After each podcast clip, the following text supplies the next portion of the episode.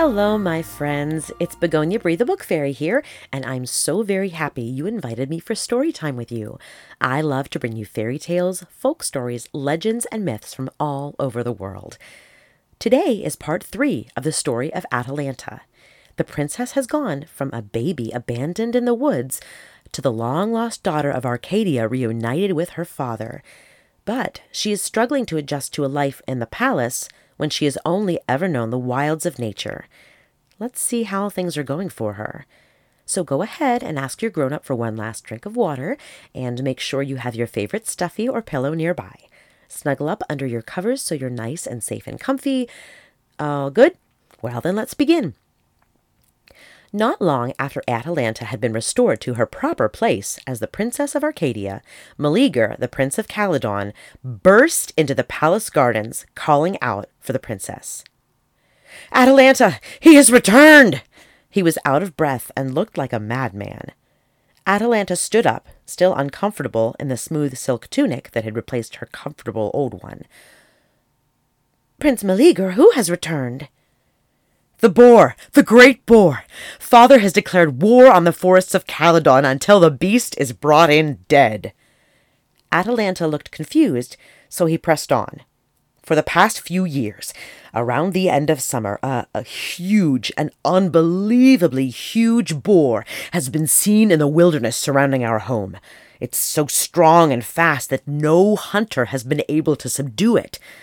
Not even me, Meleager added glumly. While it doesn't remain in our area for very long each year, the destruction it causes has been remarkable. Children afraid to leave their homes, whole fields being trampled, and more men wounded and worse than any of us want to admit. And Father has finally offered a grand reward for whoever can slay it. Meleager's smile was proud and a little bit wild. That sounds dangerous, Atalanta replied slowly, not entirely sure what she was expected to say. I know. That's why I'm asking you to join us. The Princess of Arcadia looked at him sharply, as if waiting to hear the end of a riddle. Do you mean that? I do. I know it's something your father won't much like, but I know that the goddess Artemis herself has taught you everything you know about hunting. And surely that means that you have a better eye than any of my men. You see things we don't even notice. You hear things that we don't even know to listen for. Will you come with us? For the first time in weeks, Atalanta's smile was genuine and bright. I will, she answered. Hours later, Atalanta had shed her pretty silk gowns and pulled on an old tunic that Meleager had brought for her. She shucked off her fine leather sandals and tossed them aside, ready to feel the feathery grass on her toes again. Out of her hair came the golden, pearl topped pins that held her braids in place. She slipped out of her bedroom and into the pack of huntsmen surrounding Prince Meleager, tromping down the hallway.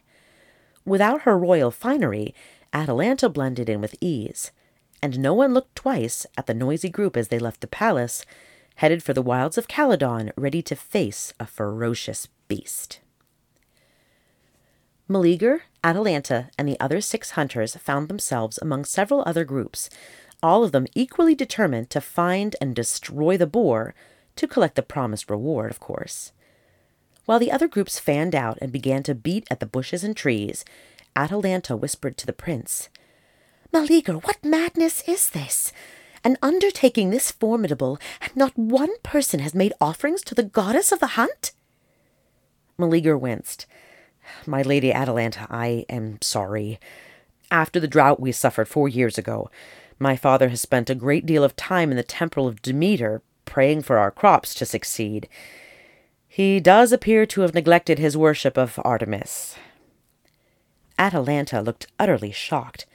And no one stopped to think that this great violent boar may have been sent by Artemis herself to punish the king for slighting her? Meleager sighed. She is indeed a jealous goddess. She is a fierce goddess deserving of respect. And so the prince's hunting party remained at the edge of the woods, offering their thanks and admiration for Artemis, while the other hunters whooped, hollowed, and rustled leaves to bring the boar out of hiding. Meleager prayed that the goddess might forgive his father's foolishness in ignoring her, and he thanked her for sending them Atalanta. When their small sacrifice was complete, the party finally entered the forest. They found themselves walking farther and farther away from the noise and shouts of the other hunters. Soon the only thing they heard was birdsong and the crunching of their own careful tread, twigs and leaves underfoot. Atalanta suddenly moved away from the rest of the group and bowed down. She spoke, it looked like to herself, in a soft murmur, bowed again, and then returned to the men. The goddess has relented. The Lady Artemis will allow the boar to be killed this day, and the curse will be ended. How do you know? One of the hunters protested. We neither saw nor heard anyone here but you. You were not meant to, Atalanta returned. The goddess has told me where to find and ambush the boar, but you must follow me. Meleager saw the reluctance in some of the men's eyes, so he took a step forward. Lead the way, he said. His men slowly followed suit. It was not long before Atalanta threw up her hand, indicating danger. Just yards away from them lay the biggest pig that any of them had ever seen. The wild boar was almost the size of a bear, resting on its side and snoring softly. As it peacefully slept, it was almost hard to imagine that this thing had been tearing up the countryside and terrifying children. Take the shot. You've earned it. Meleager encouraged Atalanta. Atalanta nodded and carefully, slowly raised her bow. Her aim and arrow were so sharp that the boar would feel nothing as it passed from this world into the next. As a daughter of the wild herself, she would at least give the creature the mercy of a painless death. But before she could release her arrow, one of Meleager's men hissed, I will not be bested by a girl! And he struck her bow with his own. And that is the end of part three of Atalanta. Sweet dreams.